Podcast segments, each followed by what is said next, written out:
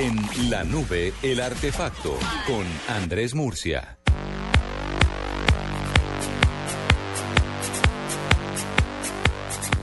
Yo no sé, esto podría ser el mismísimo virus según como usted lo mire, doctor Cuentero. Cuando yo vivía solo, me acuerdo que el peor daño que me hicieron una vez unos amigos que querían hacerme un mal fue esconderme el control remoto detrás de un cuadro. Uno sin el control remoto no es nada.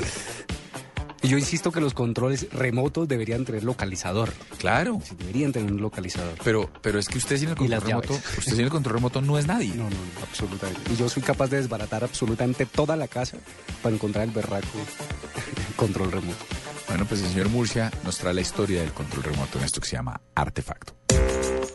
Hace días, cuando les hablé de la radio, mencioné al señor Nikola Tesla, pues también tuvo que ver con el desarrollo de este artefacto, que inició pensado para vehículos a distancia.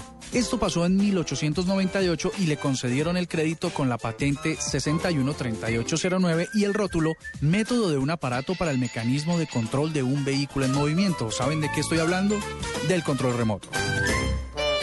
Ese mismo año, Tesla se tomó el Madison Square Garden de Nueva York y presentó el primer barco de tres pies de largo, conducido a control remoto usando su sistema teleautomático o potenciado con la mente. Pero para que le creyeran, le entregó el mando a varios asistentes que intentaron los movimientos y lo logró. Como casi siempre la tecnología se relacionó, usó y mejoró para fines militares, y es así como los alemanes lograron en 1932 disparar el misil Wasserfall, controlado por uno de estos dispositivos.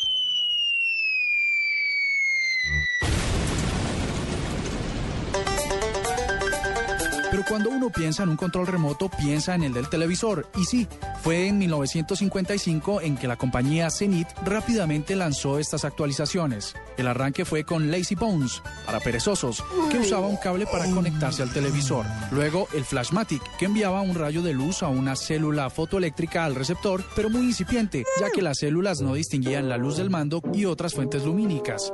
Luego el reto era apuntar con una suiza precisión hacia el receptor. En esta época llegamos al Zenith Space Command, mando del espacio Zenith. Un control sin cables que emitía una frecuencia diferente y los circuitos en el televisor detectaban el ruido y eso mecanizaba cuatro funciones. Canal arriba, canal abajo, volumen arriba, volumen abajo. En 1978, un televisor Philips logró operar otras funciones a un costo muy razonable. Volumen, canal, brillo, intensidad del color, con el uso de la tecnología de radiación infrarroja. Y hoy, después de ires y venires, ya vamos, además del ER, en tecnologías logradas para componentes de sonido, especialmente Bose, con los protocolos Bluetooth. ¿Escuchaste esa rana?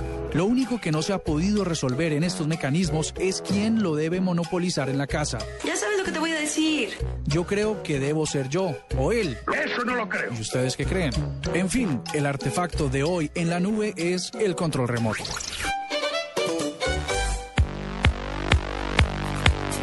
Bueno, está interesante. ¿Ve? No, no, ahí, va viendo usted la cosa. Yo insisto que esto pasa por un tema, como decía Diego al principio, un tema de familia, de pareja. Eh, decidir quién se queda con el, con el poder eh, tiene sus bemoles. Yo vivo solo. Yo también. No, a, mí sí, a mí sí me toca, me toca entre Big Bang Theory y la ronca de oro y esa es una discusión de no acabar.